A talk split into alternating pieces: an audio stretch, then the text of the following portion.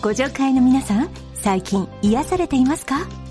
沖縄の ANA インターコンチネンタルが憧れのリゾートステイを叶えます。絶景を独り占め開業40周年マンザビーチリゾート。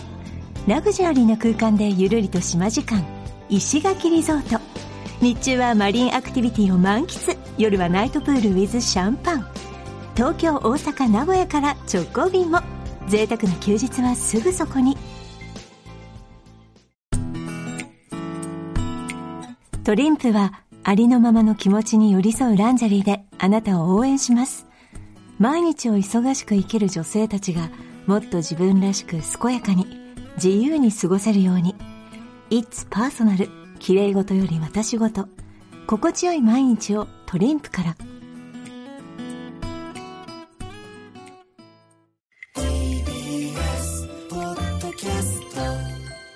TBS ラジオプレゼンツのポッドキャスト番組オーバーザさんパーソナリティのジェーンスーです。堀井美香です。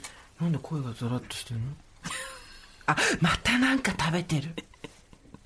ちょっと今日は、えっ、と、今日はシャトレーゼさんのポエムというのをいただいております。リエムですあ、本当だ、リエムでした。もう目が何も見えてるしかもこれ違う番組のおやつを盗んできたんですよ 盗んではないです。ちゃんとスタッフさんに、すいません、お腹が空いてるんですけど、あなたの番組のお菓子を一つ恵んでいただけませんかって言ったら優しい人が持ってきてくれました。盗みだよ だって。あなんかあれですよ、あの、私、稲垣恵美子さんという方と、あはいはいはいこの前対談したんですけど、あのもう自分に過剰なものはもうどんどんどんどんすぐ人に渡した方がいいっておっしゃってました。ちょっと待って、それは、全然話が通じね回していこうってことです。そうなんだけど、自分にいらないもの滞留したらダメってことです、そこどんに。どん渡していいのはわかるけど、はい。あんたは今もらってきたよね。そうそう。今、側が違うんですけど、立場の側が違うんですけど。もっとみんな放流した方がいいよ、私にってことでしょ。そうみんな回していこうっていうことです。まあ自分のところに留めるなっていうことですので。はい。毎週金曜日夕方5時から配信されるこの番組、皆様今週もよくぞよくぞ金曜日までたどり着きました。毎回およそ30分、私、ジェーンスーと堀井美香さんが語らい、皆様から届いたメールを読み、太陽の向こう側をオーバーと目指していく、そんなトークプログラムとなっております。はいということで、堀井さん今日すごいちゃんと綺麗に化粧して髪型ありがも決まってとうございて、ます。あの、黒のはい。素敵な、ワンピース着てらっしゃって、ねはい。ちょっとした未亡人ですよね。もうちょっとあの、あの、なんですか、台湾とか華僑の方で、あの、月餅作ってそうでしょ？いやいや、なんかこう、美味しい中華料理を知ってる感じはすごいしますそうですよね。マダムヤンっていうね。そうね。昭和だっつうの。例えばあ、私、小学校の時、マダムヤンって呼ばれてたえ、んですなんで？なんか、あ、それなんかでも話したんですけど、三つ編みしてて、で、ラーメンマンだったんです、最初。みまあ、ラーメンマンは一個、一本だけどね、三つ編みね。うんラーメンマンだったのが、まあちょっと、まあ小学校ぐらいでもなんとなくこう、マンではないんじゃないのかなっていう。っていうのにみんな、なが気づいたんですよね。それからなんか、ラーメンマンからちょっと高級な中華三昧になって、後半マダムヤンで落ち着きました。だから、中華三昧って人のあだ名になったことないですよね。だからラーメンのちょっと高級なのを辿ってって、あの、マダムヤンって呼ばれてました時期がありました。中華三昧って、あの時美味しかったね、中華三昧。びっくりしたよね。美味しかったあのね。ね、今の令和生まれとか、平成後半キッズに、いやかわいそう。そう、あの、が、にが経験できない、あの、おばさんの、全く、あの、なんていうの、あの、羨ましく思われない自慢話でいくと、とにかく、物の味がすげえ変わったのよ。なの。そうなの。すべて。だって私、ポカリスエット飲んだ時、衝撃だったんだもん。そう、しょっぱい、甘い、しょっぱい甘い。麦茶じゃないみたいな。麦茶じゃない。どう見たって、大塚製薬が麦茶出すわけないで。何この味って思いましたもんね。守ったね、びっくりしたね。最初ねそう。なんか、味のびっくりがすごい多かった。あと、今だったら、普通にコンビニとかが出してるプライベートブランドのカップラーメンとかでも、とかパスタとかでもはい超美味しいけど、はいコンビニに置いてあるものとかの味も全然違ったし、全然違ったカップラーメンは本当に全然あんな感じじゃなかった。し中華三昧出てきた時もうびっくりしたの。美味しかったよね。何これ？ううまい？甘食しかパン食べたことなかったから。いや、そう。だかなんからそういうのあんのかね？なんか急に変わったものって。世代によって。どうなんですか？今もうでも満ち溢れてるから、なんか多分、お衝撃みたいのはないんじゃないの？ガラケーだったのよみたいな。私たちが携帯持ってた時はガラケーだったのよっていう世代が多分私たちの10個下ぐらいがいるわけじゃん、まだね私たち、私たちの時は携帯なかったのよから始まるけど、ガラケー持ち始めた人も多分今のスマホになったら超びっくりすると思うけど、私たちはもう味。ねえ。味がショート変わりましたよね。全然味違う。そうね。そう。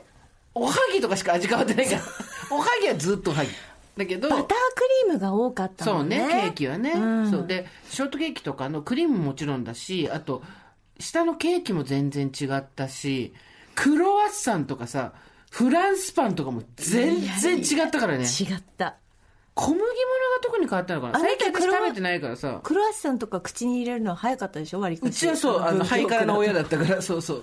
ハイカラの親だったから、早かったけど、でも、やっぱり、友達ととか、なんとかと、学校でとかって食べるものが、飛躍的に大人になったら味が変わって美味しくなったじゃん。うん。あれびっくりしたよね。なんか新しい味に出会うたびに新鮮でしたよね。私ねピザは本当これねあの信じてほしいんですけど、ピザは食べたの大学生になってからですからね。それまで何食べてたの？ピザっていうものを知らなかった。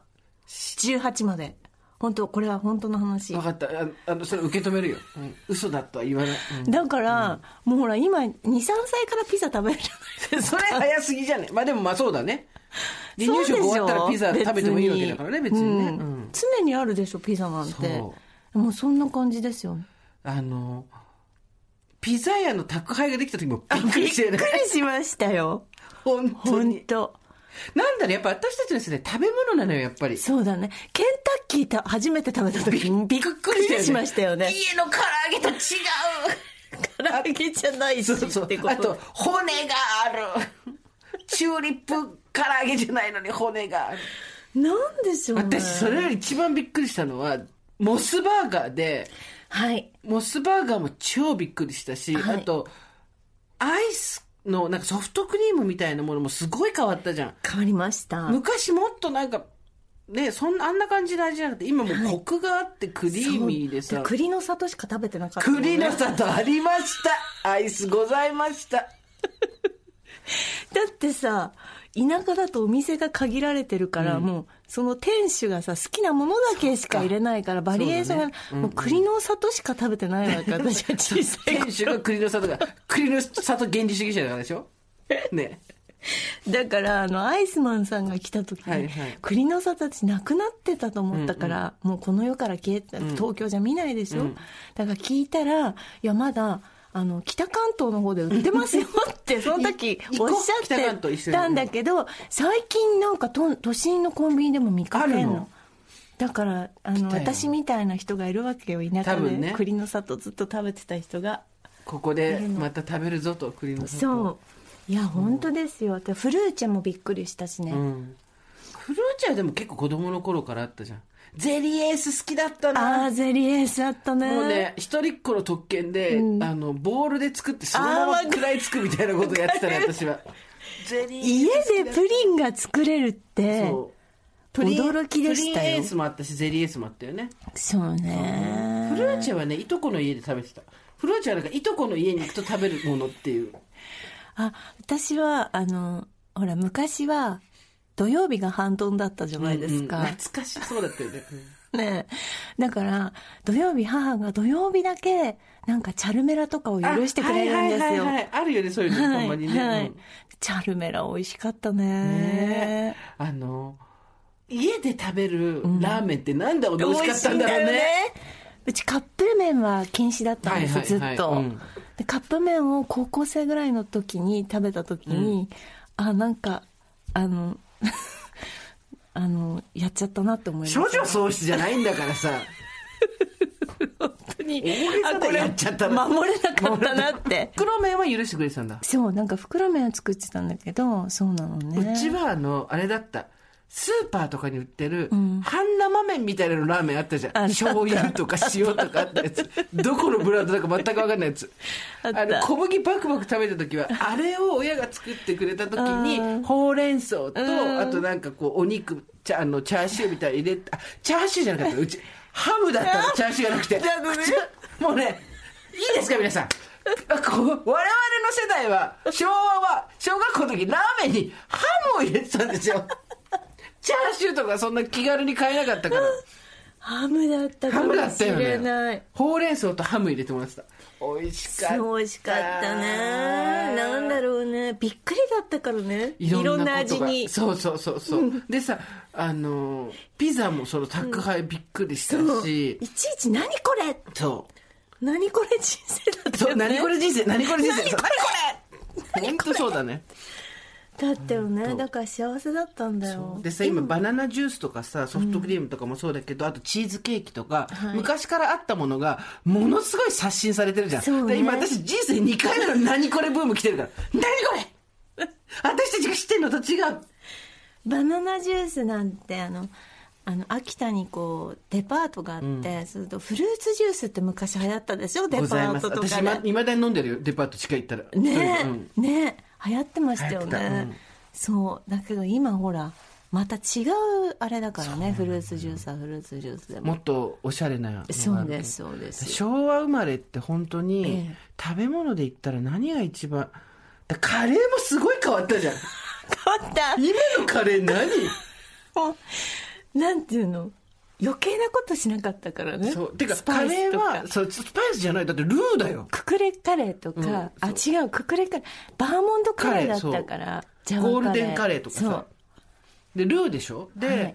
えっと肉、まあ、豚だったり鶏だったり、牛だったり。で、えっと玉ねぎ、はい。人参、はい。じゃがいも、はい。以上。本当ねあの隠し味にコーヒー入れるとかチョコ入れるとか流行ってる。牛乳？入れるとかね。ありました。カレーも全然味違うし。違うね。あとパスタパスタも違う。だって普通のあのなんていうのケチャップ炒めだったもん。そうそうそうナポリタンナポリタン。ケチャップ炒めだったね。ナポリタンでもないんだよね。なんか。何入ってた？ケチャップ炒めえっと魚パスタに、肉ソーセージ、はいはいはい。あとピーマン、うん。ピーマン入ってたピーマン入ってたそうそんな感じかしら。そうだ結局さ食って文化だからさだださっき言ったようにただおはぎの味は基本的には変わってないわけでしょ。それは自分たちの固有の文化だからそもそもが完成形に近いんだけどどっかから入れたものっていうのがある時から飛躍的にこう変わるんだよね、だけど私それで考えると中華ももうだいぶローカライズされてるじゃん。日本人の口に合ったものになってるけどそれが中国の人たちがたくさん新しいいわゆる華僑の人たちとは違う中国の人たちが入ってきたら本格中華が来たしあとタイ料理は最初から結構ちゃんとタイ料理だったよね。ああそうね。あれ何なんだろうね。うん。もうなんか私たちがこう海外のものに慣れてたからじゃない？のかね、うん、タイベトナム系のアジア料後理発隊だはったじゃんだって。あとあれだよやっぱりあのタイタイとかベトナムとかそういうアジア料理で言うとあのモンスーンのモンスーンカフェが。なんてカプリチョーザとモンスーンとそうですね。ラボエムゼスト。あなたがこの間見に行ったオペラも。ラボエムですけど 違うんです。そっちじゃないっていうね。はい。食べ物そうね。ね。そうだね。そうだよ。パスタだからなんかキノコのなんとかのみたいな。だから透明、なんつうの？赤くないパスタを食べた時。赤くないパいやミートソースはあったでしょだって。あ学校給食で出てたじゃん。はありました。学校給食一番好きだったの何？えーやっぱり私たちソフト麺ですかね。あソフト麺ね。ソフト麺とは言わなかったの私たちは。あとお赤飯も出ましたあねそれは出たことないわ。ね私ひじきご飯が好きだった。えー、出たことない。あわかめご飯は好きでした。あそうそう。なんかさご飯に混ざってるとものすごい得した気になってたよね あの頃。白いご飯じゃなくてご飯に何かが混ざってるだけでものすごい得をした気になる食べてたね。家で作る混ぜご飯何が好きだった？子供の頃。私、おこわですね。ああ、いいね。母が作ったね。ちょっと甘いんですね。あ出た。出てきたわ、甘い。あの、秋田県人しか出ない、皆さんもう聞きましたか、ありがとうございます。あれ、あの、い、い、あの、ポッドキャストランキング1位になってた私爆笑したんですけど。後半何言ってるかみんな分かんないものが1位になってるっていう。ありがとうございます。押し上げていきたいですよね。秋そうです田県人しか出ないわね。ね。メール来てるんですよ。はい。お願いします。ありがとうございます。秋田県人しか出ない、えっと、の感想いただきました。はい初メールです。おばさんネーム、ひやみこきおばさんです。途中まで秋田弁ですので、読解が大変かと思いますが、読んでくださると楽しいです。スーさん、ミカさん、えーおはこんばんつは、私は秋田の、え不要という名の湾内で手漕ぎボートでボートで仕事をしている41歳既婚小ありのものです手漕ぎボートで湾内でどういう仕事なんでしょうね、これ。秋田県人しか出ない聞きました。美香さん、夏木さん最高です。なんとなんと面白いこと、後半さかけて、畳みかけれる感じで、秋田弁が出てくるのには笑い止まんねしてなかなか願ったす。だとも、夏木さんが3人のカッチャだと知らなくて、知ったけどでしたす。私の中ではいつまでも面結構出すもんな、ということで。全然わかんねえよ。今晩も茶碗粉をうるがして洗ったらすよ。次の放送も首投げぐして長くして、えー楽しみ待ってらすということで、そうなんですよ。あのー加藤夏樹さんとやりまして。お子さん3人だってね。そうねそうそうゲーム大好きで、夏樹ちゃん,、うんそうなんですよ。あの、インスタ見ると、はい。お弁当の下ごしらえとかいつもしてますね。ねえ、そうなんです。で、そうそう、美香さんと、これいいですか？秋田の朗読会予約しました。しかもソロ活の互助会員分まとめて。なんと、美香さんのインスタに発売のスタートの知らせが出た日に、ご助会仲間から回覧が回ってきたんです。うんもちろん私もたくさんの仲間へ回覧を回しました。えー美香さんは不安に思われているようですが、引っ込み思案初しがりの秋田県民でも、私の周りの多数のご助会員は、朗読会をとっても楽しみにしております。ということで、ありがとうございます。8月26日はい、えー秋田県でやりますので。大曲の花火の日にあえて当てていくというですね。そうですね負けへんで精神で。チャレンジですねこれは 花火と私、どっちが先に散るか勝負だよっていうですね。小林滝次大迷惑って巻き込まれ事故ですよ小林滝次は本当にこのタイミングで俺のことは使わないでくれっていう。えー、今ってそうです。ありがとうご。ざいますお待ちしてます、秋田で。ね秋田県の方。まだチケット発売したいますもんねあ、そうです、そうです。もちろんですよ。まだ全然売れてないですから。そんな言い方すんなよあ、いやいや、まだまだお800席、人うんあ、そうだ、まだまだお席に余裕があります。だって、なぜなら800人だから。アホだよね800はね800はなかなかよ秋田の800ですから、東京の800とまた違うんですよね。ねねなんでさその誰かを責めるような口調で言うわけ？自分でし自分ょを責めてんの？自分に言ってんの？お前何やってんの？って自分に言って。でもね空いてる席があっても大丈夫。あのなんかかかしみたいのを置くことにするから。そうだね。それ最初からやってるもんね、うん、人形がかかし、ん。あのいつかやりたいんでしょ？マネキンは高いっていうことを、ね。はい、知りましたので。あのああれしちゃえばいいんだよ。何？あの何ですか？なんだっけ？ロングディスタンスじゃなくてなんだっけ？ほらなんか何？あったじゃん。え？ディスタンスなんとかみたいなさディスタンスなんとかって何ですか？俺なんか席一個ずつ空けろみたいなのあったじゃん。あった。なんだソーシャルディスタンスそうそうそう。だからソーシャルディスタンスって書いて一個ずつにバツつけとけば。え今？今？みたいな。そう。今頃しかもね。朗読で自分以外一言も誰も喋んないのにあと、大量旗みたいな、ほら、あの、スタジアムとかで、よくあの、ほら、J リーグとかで、バサーって旗がで、なんか、何面かこう、全部カバーされるじゃないねですか。しないであげて。座らせてあげて。チケット一生懸命売ろう。まあ、ちょっと頑張りまねす。すいません。お願いします。はい、今週たくさんメールいただいてるんですあそう。あと、あなた、私、あのあなたの本を読んだんですよ。あそうよ。ありがとあなた、インスタライブもおやりにやったわこの間。そうなの。に。あのアーカイブが残ってるんでまだご覧になってない方はよかったらはい。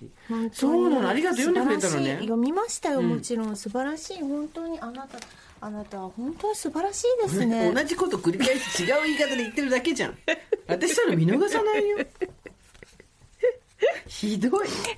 あなたは素晴らしい。あなたは本当に素晴らしい。すごいあなたは本当にいやい。やいやいやいや、でも、あの、とってもいい本でした。ありがとうございました。戦いの庭咲く女彼女がそこにいる理由です。はい。もうさんずりということで。はい。いかがでしたか？いやーあのさああなあのあなたがずっとこう元気のある時に読んでほしいとか、うん。やっぱりこうねみんながみんなこんな風にうん。攻められる攻めるってこうね攻撃のこう攻めるね、わけじゃないし、うん。っていうことを言ってたんですけどでもそう誰かしら自分に似てる人がいるなと思いました、うんその攻め方が、うん。ううんん。生き方が。うん。そうですね。ね、なんか、あの、おかげさまでたくさんの人に今読んでもらってて、うん。ありがたいんですけど、まあやっぱりね、自分たちの世代でうんすごいなって思う人にう、ん。言い方変だけど、ようやく嫉妬しないっていうかさ、うんうんうん。すごいなと思う人すごいなと思えるようになってくるのって多分40過ぎてからだと思うんだよね。それまではなんとなく30代とかだと嫉妬しちゃったりとか、うん。どうせ私なんてってひがんじゃったりとかあったと思うんだけどまあ自分が50近くなってこういう人たちの話を素直に聞けるようになって、うん。聞いてみてそしたらまあ本当に投資で読むとみんな違う話してるけど、みんな同じ話してんだよね、うん。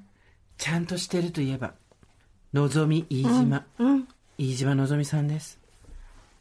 バレエダンサー先日私たちが K バレエを見に行って白鳥の湖であの国鳥になるのはヒールターンとかあんな適当なこと言ったのにですね、はい。あの本当にびっくりしたんですけど、K バレエを普段ご覧になっている方たちが大場田さんを聞いてるわけがないと思ってたんですが、はい。おりました。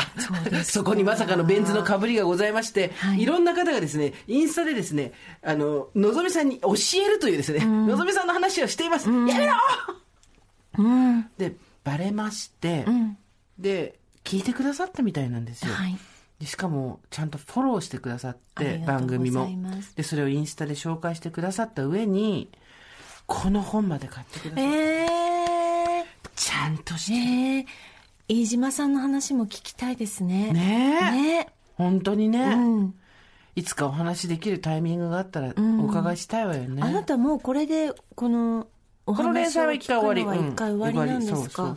えーなんかもうもうちょっとしたらねまた。そうですね、本当にでもこうやっていろんなケースがあっていろんな場所がこうちゃんとこう埋まっていくのを見てすがすがしかったです、ね、なんかでもやっぱり、またこの間と同じ話になっちゃうかもしれないけど、ん。あのちゃんとしようと。インインスタの話でしょ？あれ違う？ちゃんとしようと思った。なんでかっていうと、やっぱりちゃんとしてる。みんなちゃんとしてる人はちゃんと当たり前の話だけどみんなちゃんとしてる。うん。我々のところにとある人から私たちはお会いしたことないんですけどやっぱりあのどこかで多分私たちのことを知ってくださった大御所の方がご連絡をくださったんですけどそれぞれに。あのねえすごい丁寧なメールをそれぞれくださって、うん。なんだろうねやっぱりこうちゃんとキャリアがあっても名を成していても腰が低くうん。ありがとうございますみたいなことをわざわざ連絡してきてくださる。うん。忘れがち。うんそうですね。と思っちゃった、うん。すっごいおばさんっぽい話してんで最初から。昭和から物の味が変わったのよからもう。やっぱちゃんとしてる人はちゃんとしてるわねって言いながらさ。どうなの？いやーはい。そうなのであのよかったらうん。手に取って読んでみていただければ一条ゆかりさんも壮絶でしたね。すごいね。やっぱかっこよすぎるよね。うん。本当かっこいいと思う。うん。でも爪の赤ぐらいは飲めるよ私たち煎じて。そうね、こうまあ戦い方っていうか生き方がやっぱみんな違うから、うん、そうそうそう。それぞれ全然違うのよね。うん、でもやっぱり自分の居場所っていうのはみんな自分で作ってるから。そうね。そうそこはやっぱかっこいいなと思って。道の極め方自分だったらこれできそうだなみたいなのは必ずあると思いますよね、このうんここは。13人の中でね。あとなんかあここ私と同じってことはあそうそうそう。私もこういうふうになれるのかもとかね、うん。まあまあそもそも電気が女の電気が少ないっていうのと、うんうんうん。献身的なの面ばっかり強調されるのが多いから、うん。あのそうじゃないものが欲しいなと思うんってやったことでも本当こういう人たちになんかこう目が感覚が慣れていくのがすごい大事。そう本当そうよ、いいことやんた本当そうだあ三浦淳さんが、あのーこの前対談した時、うん。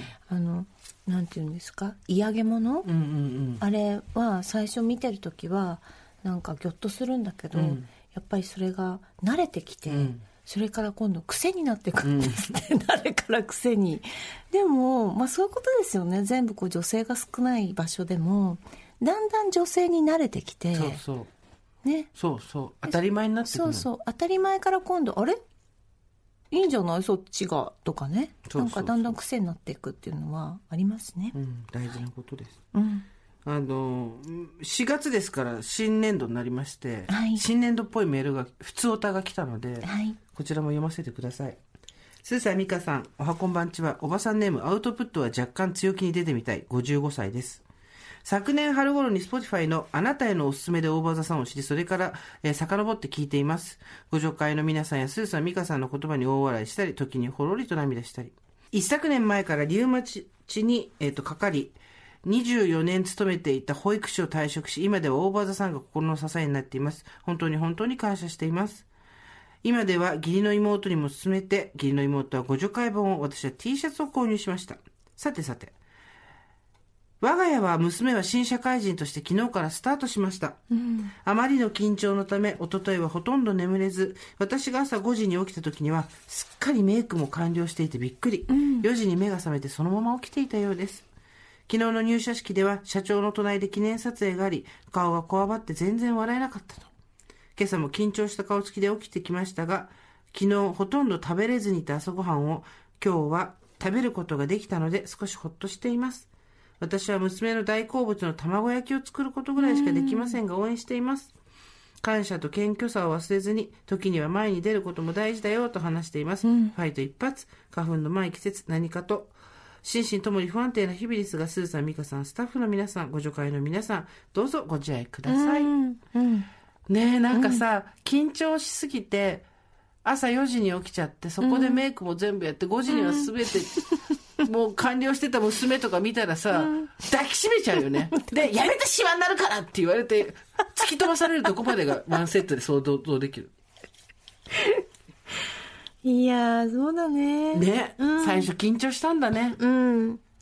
いやでも今年良かったよね。ちゃんと行けて。そうね。うん。ここのとこだって入社式も全然まともにやってなかったし、オンラインだったりしたとこもあったもんね。ん。だから、今年からはマスクもなしで入社式ってとこも増えてきたし、ん。ようやくね、まあそう、去年、一昨年、先一昨年ぐらいに入社した人たちは本当大変だったと思うから、あの、そう簡単に良かったねとも言えないんですけど、にしても、この緊張の面持ちの春。うん。でもやっぱり転職したりとかさ、あと移動したりとかもあるじゃん。で中年もそこそこみんな緊張したり、ん。自分の無能とうん。おごりにうん。やられたりしてる、そんな季節ですよ、春は。うん。ね。でもなんか変化していくのいいですね。変わっていくのね。そうそういろいろね。初々しい気持ちに最後いつなりました？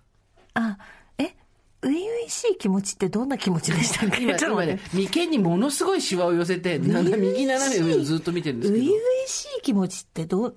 こういう緊張して眠れなかったとか、あー。緊張して眠れないことはあの多々ありますよ。ええあの仕事遅れちゃうんじゃないかなと思って、うん。6時に起きなきゃいけないの絶対起きれないから4時ぐらいまで起きてたりとかしますよ。まだそれある感じだ。しますよ。はい。そう意外と緊張しいではないよね、でもね。しないですけどあの なんて言うんですかミスを防ぐために。でもさ、4時まで起きてたら、その後2時間寝て絶対失敗するやつじゃないですか、それ。ど素人がやるやつじゃないですか、それ。そうなんです。もう4時ぐらいから朝のテレビが始まっちゃうから、それを見ながらこうグダグダして6時って感じですかね。初々しいなんどうですか？初々しかった記憶。なんかね、恥ずかしいとか、緊張するとか、みたいな気持ちは多分、10年ぐらいしてないかもしれない。うんなんか、なん、いいことなんだよ。もう自分がなんとかなると思って、まあどこ行ってもなんとかなると思ってっていうのはいいことなんだと思うけど、10年以上かな。10年前は何ですかそれは10、いや、10年もっとかも。どうしよ高校ぐらいまで遡らなきゃいけない。私も全然記憶にない初々しかった記憶。なんか、初々しいって自分でその時は初々しいと思わないけど、今から振り返ると初々しかったっていう、その、どうしよう間違えたらとか、みんなが見てるんじゃないかとか、行くのが恥ずかしいとか、やってみて、なんか言われないかなとか、あと、すごいでも楽しみやってみたいみたいな、そういう気持ちが全部こう、ごちゃごちゃごちゃって、春の嵐のようになるやつ。うん。うん。いつだったっけね？ないですね。多分今東京ドームで歌う歌えって言われて私たち、はいはいはいって言っちゃうからね。いやー、うまく歌えないもんですな、とか言いながらね。東京ドームで5万人の前で歌歌えって言われても、じゃあ行ってきますって言って、歌歌って、歌詞間違えたりなんかして、どうもどうも、お耳汚し失礼いたしましたってって帰ってきちゃって。動じなくなりましたね。ね。うん。初々しい気持ちってこれから多分戻ってくることはないんでしょうね。新しいことを始めても、経験値があるからなんとかなるって分かっちゃうとそうなのかな。うん。なんだ、だそれどこそ、うしようとか、なんだか。それこそ恋とかですよ、多分そう。ああ、なるほど。でーれれれれれってことですよ。まあ、ないでしょうね。なんかあの電車に今日も乗ってくるかなとか、はい。あとは、うんと、あ、こっち見たらどうしようみたいなので、行くとやっぱり恋ですよ。ないですね。そうですね。はい。我々も初々しさからは随分と縁遠くなりましたが、はい。でまあそれもよし、いいことも悪いこともはい。ございます。ムクムクした話は来てます。さあ、いいですね。そこですよ。人のムクムクに便乗するしかない。もムクムクした話。スーさん、ミカさん、おはこんばんう。ちはこん。ばんちは。スーさんと同い年、おばさんネーム、チェリーと申します。はい毎週更新を楽しみに1週間を乗り切っています。ムクムクした話なのですが、家での晩酌が何より何よりの楽しみである夫を放置し、不定期ではありますが、バーに行って一人で飲み、常連さんと話すのがストレス発散のあいいね私。素敵2ヶ月ほど前でしょうか。あら、カウンターでマスターと話をしながら飲んでいたところ、柳楽優弥にの男性が入ってきましたかっ。こいいじゃん。40代前半で近くのタワマンに住んでいるという彼に初対面にもかかわらずおばさんマシンガントークを繰り広げていたのですがニコニコしながら聞いていると柳楽くん。途中でマスターからこんだけ話したんだったらお互い名前くらいは名乗ったらと言われお互い名前だけ伝えその後も少し話をし日が変わる頃そろそろ帰ろうかとコートを手にすると柳楽くんも帰るという、一緒に店を出るともう一軒飲みに行きませんかと想定外のお誘い。おおな楽しいなみんななんか。トリキトリキカルパレードの次は。バーキカルパレードか。なんだよ師匠。柳楽パレードです。柳楽柳楽柳楽キカルパレード。わけわかんない一緒に店を出るともう一軒飲みに行けませんかと想定外のお誘い。自らの気持ちの中のもしやというムクムクもあり少しだけならと OK したのですが行きたかった店はすでに閉店かっこ田舎あるあるです。その日は LINE を交換しタクシー乗り場までお見送りされ帰宅しました。その後仕事が忙しくて例のバーにも行けてはいませんが、50近いおばさんがもう一軒などという誘いを受けるとは思いもよらず、ムクムクしてしまいました。こんなこともあるんですね。春めいたり寒さが戻ったりと安定しない時期ではありますが、お体ご自愛ください。いいですねうん。何もないのがいいですよねいいですね。何かありそうで何もないっていうのこやっぱがここが粋じゃないですか。あの、あ、もう、あったらもうつまんないでしょ。なんかありそうで、す常にないんですよ、私たちって。これがいいじゃないですか。ありそうでないっていうね常にないんですよ、私たちは。ねはい。これがいいです。これあったら面白くないですよ。まああったらそうですねうん。普通の話ですよね、はいうん、ここでないっていうのがいいんです、これが。もすかすってってことですよ。もすかすって。もしかしてパート2ですから。そうですかね。2には、2には2なるよ2ねも3もないんですよ、私たちは。いいですね。ね本当に。ちょっと他にムクムクした話ないんであすか、ちょっとじゃあ、長長文でいただいたんですけど、いいですか？こちらえーと、どう？そんなに遠くにしないと見えないんですか、堀さん。大丈夫スーさん、ミカさん、はじめまして、45歳おばさんの M、春なのにダウンと申します。先日のフランス人 CEO のエピソード最高でした。やはり漫画のようなシチュエーションというのはときめきますね。私も長らくムクムクしない日々を過ごしておりました。な夫とは仲良くやっており、求められればそういうこともいたします。さて私は、先日フェイスライン、かっこ、エラの裏側、耳たぶの下あたりに、しこりができているのを発見しました。粉瘤というのをご存知でしょうか？わかる、はいはいはいはい皮膚の中に袋ができ、その中に角質や脂肪が蓄積され、しこりになったものです。体質のせいか子供の頃から何度か皮膚科で除去手術をしてきました。ああ、また粉瘤できちゃったと思いましたが、面倒で放置しておりました。しかし、だんだん大きくなってきたので、重い腰を上げ、近所の皮膚科に。この皮膚科は、受付も医者も感じが良いのですが、とても空いているのが気になります。医者は粉瘤ですねと一言。そこまでは予想通り。さっさと麻酔して取ってくれたら、ミッションコンプリート。空いてるって最高。と思っていたら、紹介状を書くので、〇〇以内に行ってくださいと言うではないですか。えーえ、こちらでは取ってくれないんですか、いや、大切な神経や大きな血管があるあたりなので、普通の皮膚科では無理ですとバッサリ。そうか、今までの二の腕や肘のあたりだったなと過去を振り返りながら紹介状を受け取り、翌日、〇〇以内に行きました。朝一で来ましたがとても混んでる。はあ、待ち時間長い。お腹も空いてきた。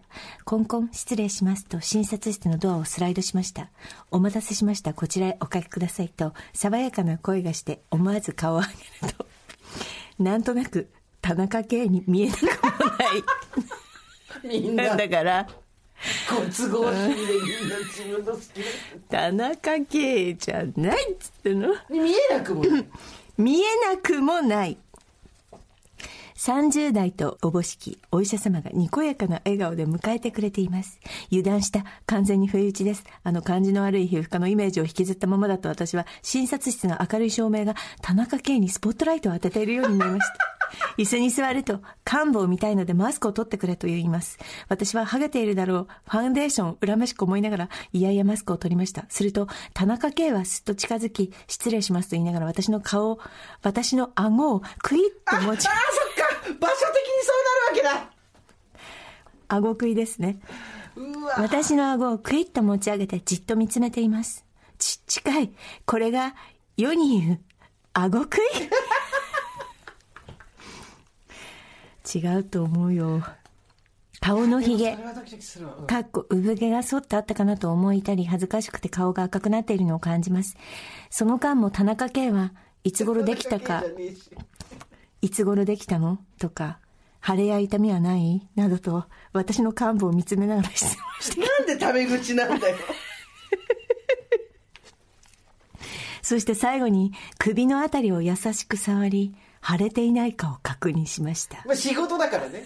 その触り方はさながら、韓流ドラマでイケメン俳優がヒロインにキスするため顔を上げさせようと耳のあたりを包み込むよう彷彿とさせました。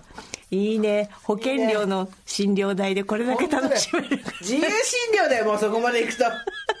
自由診療だよ、もう。3割負担じゃ済まないよ。保険料のさ、これ480円ぐらいで楽しめてんでしょこれ。ね。それでどうしたの？ようやく解放された私は、どっと疲れを感じながらマスクをつけました。診断はやはり粉瘤で、後日手術することに、いろいろと説明を受けたのですが、よく覚えていません。大きな偉大なので、手術の予約はだいぶ先。あの田中圭が、私のエラにできたしこりを取ってくれるのかと思うと、嬉しいよりも引いてしまい、今から気が重い。やはりおばさんには若いイケメンにドキドキするなど精神的負荷が大きすぎるということがよくわかりました。家に帰ると混んでて疲れたでしょうどうだったと夫が優しく聞いてくれました。帰りに買ったずんだ餅を食べながら娘と一緒にお茶を飲みました。家が一番。ずんだ餅一番。ずんだずんだずんだずんだ。取り留めのない話長々と書いてしまいましたが、この話は実は田中圭にではなく、夫にムクムクしたというのがオチです。かっこ笑。田中圭には確かにドキドキしましたが、帰ってから病院の診断や手術のことをあれこれ聞いてきて、悪い腫瘍じゃないのかと心配する夫にムクムクしたのです。正確にはいつも夫からムクムクしてくれるので、たまには私からムクムクしたらどうかなと思ったのです。非日常を体験すると、ありふれた日常の大切さに。なんだよ、田中圭よそう。すごいいい、いい話に持っていこうとしてる。この野郎。非日常を体験すると、ありふれた日常の大切さに気づくと言います。私にとっては、田中圭に診察されたのは非日常でした。スーさん、ミカさん、ご助会の皆様も、どうか穏やかな日常を過ごせますようご自愛くださいうる。せえし、うるせえし。うるせえし。ていうか、田中圭にあの出演料払った方がいいよ、これ。自分たちのあの、ムクムクチャンスに使ったってことでしょ、田中圭を。自分たちのムクムクチャンスに使った田中圭にも出演料払って、それも自由診療だから。保険効かないよ。本当に。いいとこにできたね、あご、あご食いの場所にね。私、顎食いなんてやられたらもうその場で死んじゃうね。だってさ、顎にヒゲ生えてるしさ、産毛じゃないよ。この人産毛って書いてたけど、かなり太い毛がいっぱい生えてヒるから。ゲだからもう。ヒゲだからもうヒゲだから。ヒゲダンスだからもう、本当に。そんなクイーンなんてやられたら、いやー、突然ありますからね、こういうことってね。ね、向こうは仕事だって分かってるのが、またそれが逆にさ、はい。あわあわしちゃうんだよね。はいそう。歯医者さんとかでもね、ありますからね。歯医者さんはないかな、私。あそうですか。うん。歯医者さんは何があっても、もう、歯もやられると思ってるから、もう、歯、こいつらこいつが歯を、わしの歯をって思ってるから、歯はなんか別ポジションって感じですか？歯はなんか構えるよね、一番。ああ、なるほどね。うんうん。じゃあ見られても別にこう恥ずかしくないみたいな。まあ、あの、一番体の中ではみっともないと思うけど、中身っていうのは。ええだけど、そんなことより割ったりかけたり削ったりするんでしょっていう、好戦的な態度の方が出ちゃうね。よくさ、あうんの、なんだっけ、歯のクリーニングでさ、はい寝ちゃうとかいう人いるじゃん。うんうんうんすごいよね。ああ、そうかもしれない。寝たことないと思う、多分。うんうん。なんか、ひひ歯怖くない？何医者が一番怖い？歯医者だよね。えー、そう？私あの本当体注射がダメなんで麻酔より注射がダメなのでダメですね。そうなんだ。うん。そうですね。じゃあ、インフルとか予防注射しなかったでしょ？本当に嫌ですね。うん。注射の時は、チクがダメなの？え？チクってあそうそうそうそうそう。だからまああの麻酔するのもちょっとね結構前の日から緊張しますよね。麻酔の麻酔が欲しいよね。うん。そう。塗り麻酔とかね。ね。ああいうの欲しいですよね、まあ本当私たちももうさ病院とかさちゃんと選定しなきゃいけないもう年なんで。そうですよ、そうですよ。ムクムクしてる場合じゃかかないんですよ。りつけ医。とかね。そうそう。ね。かかりつけ医が必要なそう年にななってきんですましたから。はいジェーンスーと堀井美香のオーバーザさん。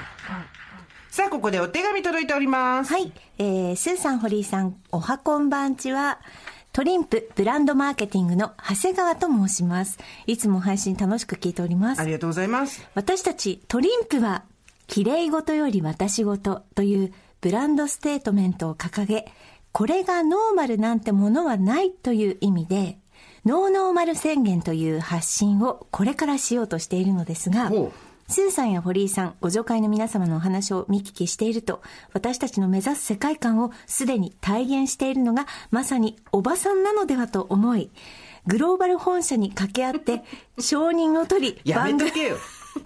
番組をサポートさせていただくことになりました。ありがとうございグローバルま本社に内緒でやんなよ。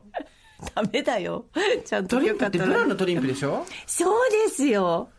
ちょ、ちょ、どうやって本社の承認取ったのか超気になんない？はい。だってトリンプさんってどこ、どこ、どちらにある会社ですか？海外、海外、スイス。スイス。ですって。スイス人にどうやって説明したの？おばさんが、日本にはおばさんっていう現象がありまして。ということで、これから3ヶ月にわたって、スーさん、堀井さんやご助会の皆様の日常にまつわる宣言をお聞かせいただけますと幸いですというお手紙いただきました。ありがとうございます。あの、ブランドマーケティングの長谷川さんも、あの、漏れなくリスナーだったんです。みんながですね、あの、大場さんリスナーがみんながこう、あの、やりたいようにやり始めた。いいですね。いい現象ですね。会社の金を使ってみんな自由にやり始めた。持ってこい。はい、嬉しいです。でももう、あの、憧れのトランプですから。トランプじゃない、トリンプだよ。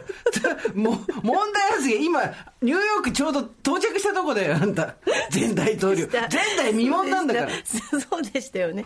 トリンプさんですから、はい。ちょっとですね、あの、私たちも何か宣言したいなということでもあるんですが。ノーノーマルっていうことで、んこれがノーマルっていうことはない。さ コロナの時にさ、ニューノーマルとか言われたけど、もうノーノーマルなんで、もう、ノーノーマルだよ。そうなんですなものはないって宣言をこれからしようとしてるんだって。はい。まあ我々もね、あの、同意品の日常なんかをこやってますから、えええええあの、コペルニクス的ええ発想の転換でですね、えはい。展開ですね。はいあの、いろいろと、新しいことやってますので、はい。何ですかね。やりま宣言。ああ、いいですね。ノーってことですね。。やりますじゃないですよ。やりま宣言ですよ。新しいです。やりま宣言。やりま宣言ですね。はい。はい。何かありますかね？堀さんのなやりま宣言は。私ですかね。どう、あなたバランスの取れた食事取りま宣言だよね。そうですね今ね。料理しま宣言じゃないですか。そうだね。料理取りしま宣言だね。そうなんですよ、確かにいろんな宣言してるんですけど、あなたは割ときっちりやられてるから、いっぱい料理してないよやめることがあるんじゃないですか？いや、私ほとんどのやるべきことをやってないから、今更何もやりま宣言がないんだけど、やってま宣言しかないんだけど。でもやりません、あ、でも気持ちいいですね。何かこう縛られてたものから解放されてやりません言っていうのは、んあるかと思いますよ、皆さん。これ、ブラジャーじゃないですか。ええブラジャーいろいろ皆さんこう、思うところあると思うんですよ。はい。サイズが合うとか合わないとかさ、うん。可愛いとか可愛くないとかさ、はいいはいはいろいろとあとなんだろはい。う。洗うのが、はい。こうちょっと小分けにしたり手手洗いにしたりとはいはいはいかいろいろあると思うんですけど、うんそんな中でこう我々とブラジャーの付き合いもまんま長いわけじゃないですか、ええおばさんになると、え改めてええ、トリンプさんとはい。手を組んでそうですね。やりま宣言でなんでだよって話だでも、私さっきちょっと説明聞いてて、あ、思ったんですけどね。はいそういえば、ブラと、あの、ショーツの色合わせてたなと思って。あずっと。そういうのがあのお好きな方もいらっしゃいますからねそうですね。で、ショーツの方が、あの、消耗が激しいじゃないですか。ねうんといずれブラだけが残るわけですよね。そうだねうんで、その時にはもう品番がなかったりとかして、はいはいはいだから、別々でいいんだなっていうのを知りました。私揃えたことないよ多分ええあ、そうですか。過去に一度もこれはアンダーバスト大きめのパイオツ海デは結構あるある話だと思うんですけど、はいはいはいそもそもはいブラジャーがまず選択肢がものすごく少ないっていうのが一つと、うんうんうんそれに合わさったケツの大きなパンツとかがなかなかなかったりするわけですよ。セットでとかねそうそうそう。はいはいはいだからそうすると、それはそれ、これはこれで買ったり、あともう一個私の個人的な理由としては、おへそが出るパンツダメなんですよ。ああ、はいはいお。へそ前も話したと思うけど、おへそが隠れるパンツじゃなきゃダメなんで、そうなるとセットじゃなかったりする気にしたこともなかったんだけど、でも私は気にしてそれを揃えてる人はそれはそれですごい素敵だと思うの、その揃えなきゃとか揃えてないのはダメとかっていうのはうるせえって話だけど、揃えるっていうので例えば常に下着はあの新調して綺麗なものを着てるって人もすごい素敵だなと思うし。テンション上がるとかね。そうそうそう、はい。ということで、なんとですね、やりま宣言をすると、トリンプさんからリスナーさんに、新感覚フィット癒しのブラのプレゼントがあるっていう、あの、何かをやらない宣言をするとブラジャーがもらえるって、すごい世界線にやってきたぞ、私たちは。やらないとご褒美がもらえそうそうるっていう。そうそう。はい。なんですけど、ええ今実はその、癒しのブラ、新感覚フィットの癒しのブラをですね、はい堀さんがつけてきました。ええいかがですか？え？見てください、この。あの、バストトップが確実に上がってますね。っていうか本当に。私の胸ってこうなんだったの？みたいな。ああのの、通常私ですね、あの、本当に、今日あのトリンプさんをつけて、ハッとしましたけれども、あの、常に、なんて言うんですか？癒されすぎてるんだよね。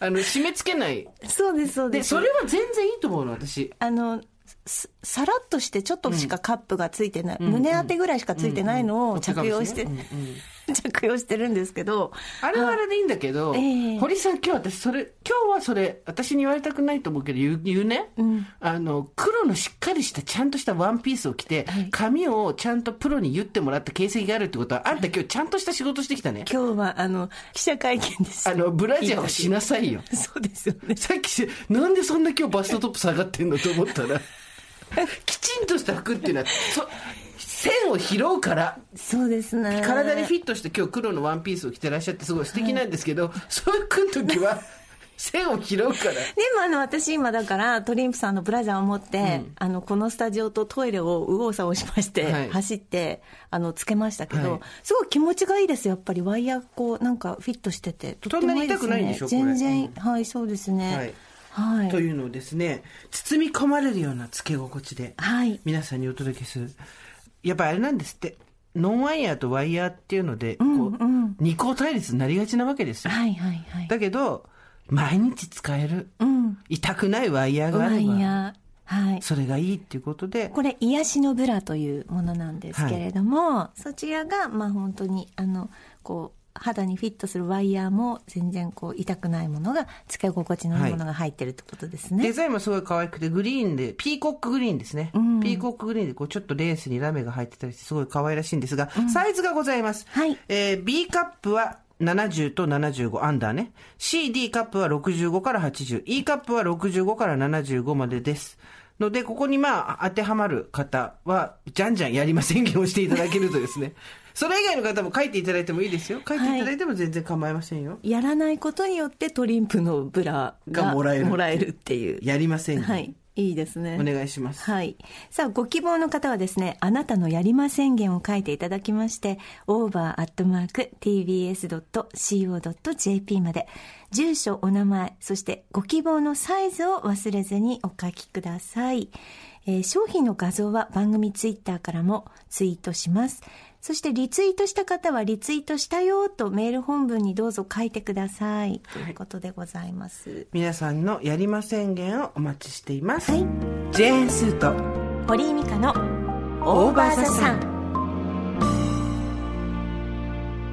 他にもですね、今日たくさん実はいただいてるメールがありまして、それが私が好きな理由っていう、この間さ、はい。私はなぜそれが好きなのかっていう、自分が好きなものの理由えーって喋ったじゃん。ええあなたは、やっぱりこう、誰も行けないようなところに行った人が努力を重ねたその結果っていうのを見ることに身震いすると。私にとってやっぱカオス、それが魅力っていうことを言ったと思うんですけど、それについてたくさんメールがいただいておりまして、ちょっとこれ読ませていただきます。スーさん、ミカさん、おはこんばんちは。27歳、プレおばさん、ちてっこと申します。オーバーザさんを聞き始めて丸2年、いつも楽しい配信をありがとうございます。こちらこそありがとうございます。さて、前回話題になった、私はなぜそれが好きなのか、自分が好きなものの理由について、これはと思うことがあり、初めてメールしました。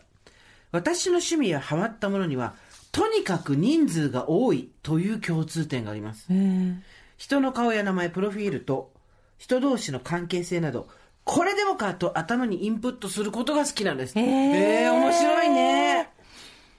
始まりは小学生の頃に始めたプロ野球。プロ野球選手名鑑という12球団の選手のプロフィールが掲載されている本を買ってもらい、寝るときは枕元に置いて、ボロボロに擦り切れるまで繰り返し読んでました。うん。その後、宝塚、大相撲、AKB48 グループ、競馬、過去もはや人ではない、など、ハマるものはことごとく大所帯。うん。特に AKB グループに最もどっぷりハマっていた頃は、48グループの視点、過去 SKE、NMB、HKT から、乃木坂46、欅坂46まで、全部のメンバーの名前を覚えていたのではないかと思います。すごいね。他のアイドルグループは人数が少なくて物足りないと感じていました。そして今たどり着いた極地は馬娘。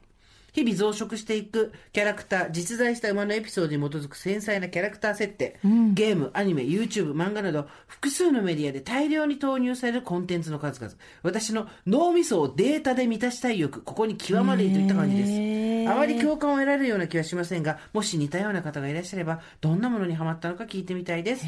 4月になって暖かい陽気の日もあれば、急に雨に降られることもあり、空模様がコロコロ変わる変わる今日この頃ですが、皆様どうぞご自愛くださいませ。へえ、面白いね。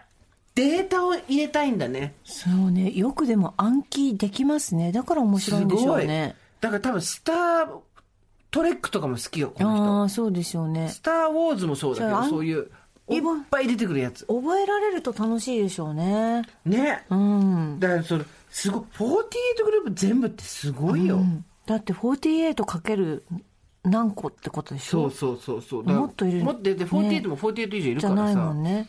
すごい。なんか人が何に興奮するのかっていうのを、ん好きって興奮するってことじゃん。ね。そう。面白いね。うん。自分でなんでこんなにハマってしまったのかわからないっていうのがいっぱいあるんですけど、この方も、スーサミカさん、大場田さんいつも楽しく聞いております。慢性的にホームシックと言います。私の好きなことは、コンテンポラリーダンスやアートを見たり体現すること。普段からいくつもの展覧会やパフォーマンスを見て歩いています。好きな理由は、アートは普段とは違う観点から世界を見せてくれたり、大切なことに気づかせてくれます。時にはとても大きな影響力があり、時には教育的で、時には無意味で、そして時に人生をとても豊かにしてくれるから。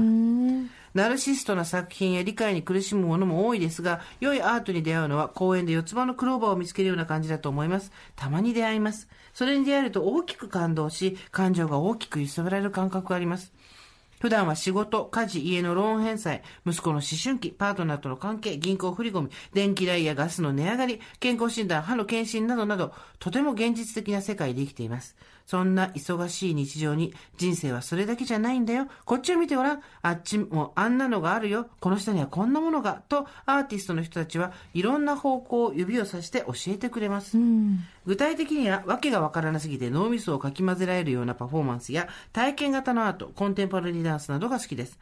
例えば、ステラークのエクステンデッドアームというパフォーマンスですが、機械で作ったロボットみたいな腕を自分の右腕に取り付けて、いろんなポーズを取りながら、その機械の指を曲げて、大きなクリックの音を出したりするパフォーマンス。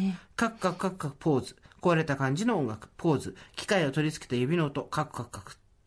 私は一体何を見ているんだ？普段の生活では絶対に経験しないことを経験すると、自分はとてつもなく普通な人間だと感じる一方で、こういったことに人生を注いでいる人を見ることで、なぜかとても安心します。こういったことができる、そして見れる社会って本当に豊かで平和で幸せだなと実感したりします。普段から何かやってみたいことがあっても、しょうもないアイデアだなとひるんでしまう自分を励ましてくれる時もあります。アートは自分との対話をするきっかけになることが多いです。なんかよくわからないけどワクワクしたり、そわそわしたり、落ち着かない気分になったり、たとえ嫌悪感があっても、そういった身体体験をするのが好きです。すごいね。自分とアートの関係性、こんなに言葉にきちんとまとめられた初めて見たわ。っていうぐらい、身近にアートを感じてるんだね。すごい。なんかもっとさ、高尚なこと言いたくなったりとかさ、理解したとかさ、言いたくなったりけど、そういうことじゃないんだもんね好。きな理由がちゃんと分かるのもすごいですね。ぼんやりアート見て、ああ、いいなみたいな。でも何がいいんだろうみたいな感じね。うん。じゃない。良いアートに出会うのは公園で四つ葉のクローバーを見ると着付けるような感じだって。すごいね。あと他にもあるよ。はい。じゃあ好きなエンターテインメントの共通点。はい。スーさん、ミカさん、おはこんばんちは。おはこんばんちは。まだ自分のことをおばさんだと認めていない上野空と申します。好きなエンターテインメントの共通点、私も推し活をしているのでたびたび考えてきました。同じエンタメを好きだったとしても魅力に感じている点は人それぞれ。ご助会員の皆様の惹かれるポイントを聞いたら新たな発見があるかもと今回のテーマ楽しみにしております。さて、私の好きなエンターテインメントの共通点を探ると、成長と卒業というワードがああ、なるほど。あ、これは、これはそうだね成長はそうね。一つ目は、宝塚歌劇団。だしょうだしょうはい、はい。宝塚はプロフェッショナルな集団と思われるかもしれませんが、その側面だけではなく、入団前には宝塚音楽学校に2年間通い、その卒業時には文化祭が開かれ、一ファンでもチケットが手に入れば見に行くことが可能です。入団後も入団7年目までの生徒による新人公演。このように、ファンが未来のトップスターを見つけ、応援していくという文化があります。年次が上がるにつれて大きなお役がつくようになったり、ダンスの立ち位置が徐々に前の方になっていくのを見守ったりと。心の中でスターを育てるのもファンとしての醍醐味の一つです。そして、卒業イコール対談もつきもの。トップスターさんだといつかは対談されます。男役さんの場合は宝塚対談後は男役としての姿を見ることはとても稀なため、宝塚にいる時しかこの今のかっこよさを浴びることができない有限の輝き、刹那的なところも魅力の一つ。二つ目は、若手俳優の登竜門系です。私が通ってきたのはスーパー戦隊シリーズ、朝の連続テレビ小説、過去朝ドラ、そしてミュージカルテニスの王子様、はあ。通称テニミュあ、テニムリじゃない、テニミューね。うんテニミューの3つでいずれも一つの役を演じる期間が長く、物語上での役の進化と役者の進化がリンクしやすい。はいそしてシリーズとしての比較、戦隊と朝ドラを同じ枠で別の物語が始まりますし、テミニューであれば新シーズン、また一から別キャストで行われます。成長を見守り、今しかないきらめきを享受する。そのきらめきが苦しくなることもありますが、人生の一部を推しているので、推し活とは楽しくも苦しいものなのかもしれません。うんうんどうですか？そうですね。卒業があるのって結構私は辛いと思うよ。ね。そうね。卒業が決まってるのってね。そうそうそう。ゆくゆくいわゆるテニミュっていうのも、もちろんその俳優さんはその後いろいろテレビに出たりとか、舞台に出たりとかいろいろあると思うけど、その舞台からは引退するというか、まあ、卒業するタイミングが来るわけじゃないですか。その役のあの人はもう見られないということでそうそうそう。成長と卒業というとアイドル文化も共通するかと思うのですがいまだにアイドルにはまったことはありません。あそうなんだ。今後ハマることもあるかもしれません。素地はあるはずということでラジオネーム上野空さんでございます。なるほどね。成長。成長だけだったらまだちょっとわかるっていうか、あると思うんだけど、卒業までセットになってるっていうのはね、そうね。限りある時間っていうことだもんね。うん送り出すっていう作業ですからね宝塚なんて本当システムとして完全にそれはもう、ね、うんしっかりあるわけだから。うんなるほどね。この人がなぜ好きなのかっていうのを言語化するのはすごい楽しいね。うん楽しいこれからも何かあったら皆さん教えてください。なんか今日聞いて、あ、私はこうっていうのもあると思うんで、何が好きなのか。データで頭をパンパンにしたいっていうのは、すごい、なんだろう、はっはーんって感じだった。いますよねそうだろうね。一定数うんそれが好きな人たちねね。そうすごいね。できないんだよね私ね私も何にも覚えない記憶なんでしょうね全然もうあの、総合格闘技見てる時もそうだったし、今プロレス見始めても技の名前とか全然覚えてない。ガーンと上げて、ボンとやって、で、ダーンみたいなしか。ひどい。といったところで、今回はここまでにしておきましょオーバーザサンドは皆様からのメッセージお待ちしております。送り先は番組メールアドレス over.tbs.co.jp over.tbs.co.jp アルファベット小文字で over でう。す。はい。私がこれを好きな理由、あと、ドイヒーな話、そして、やりま宣言。いろいろありますよ。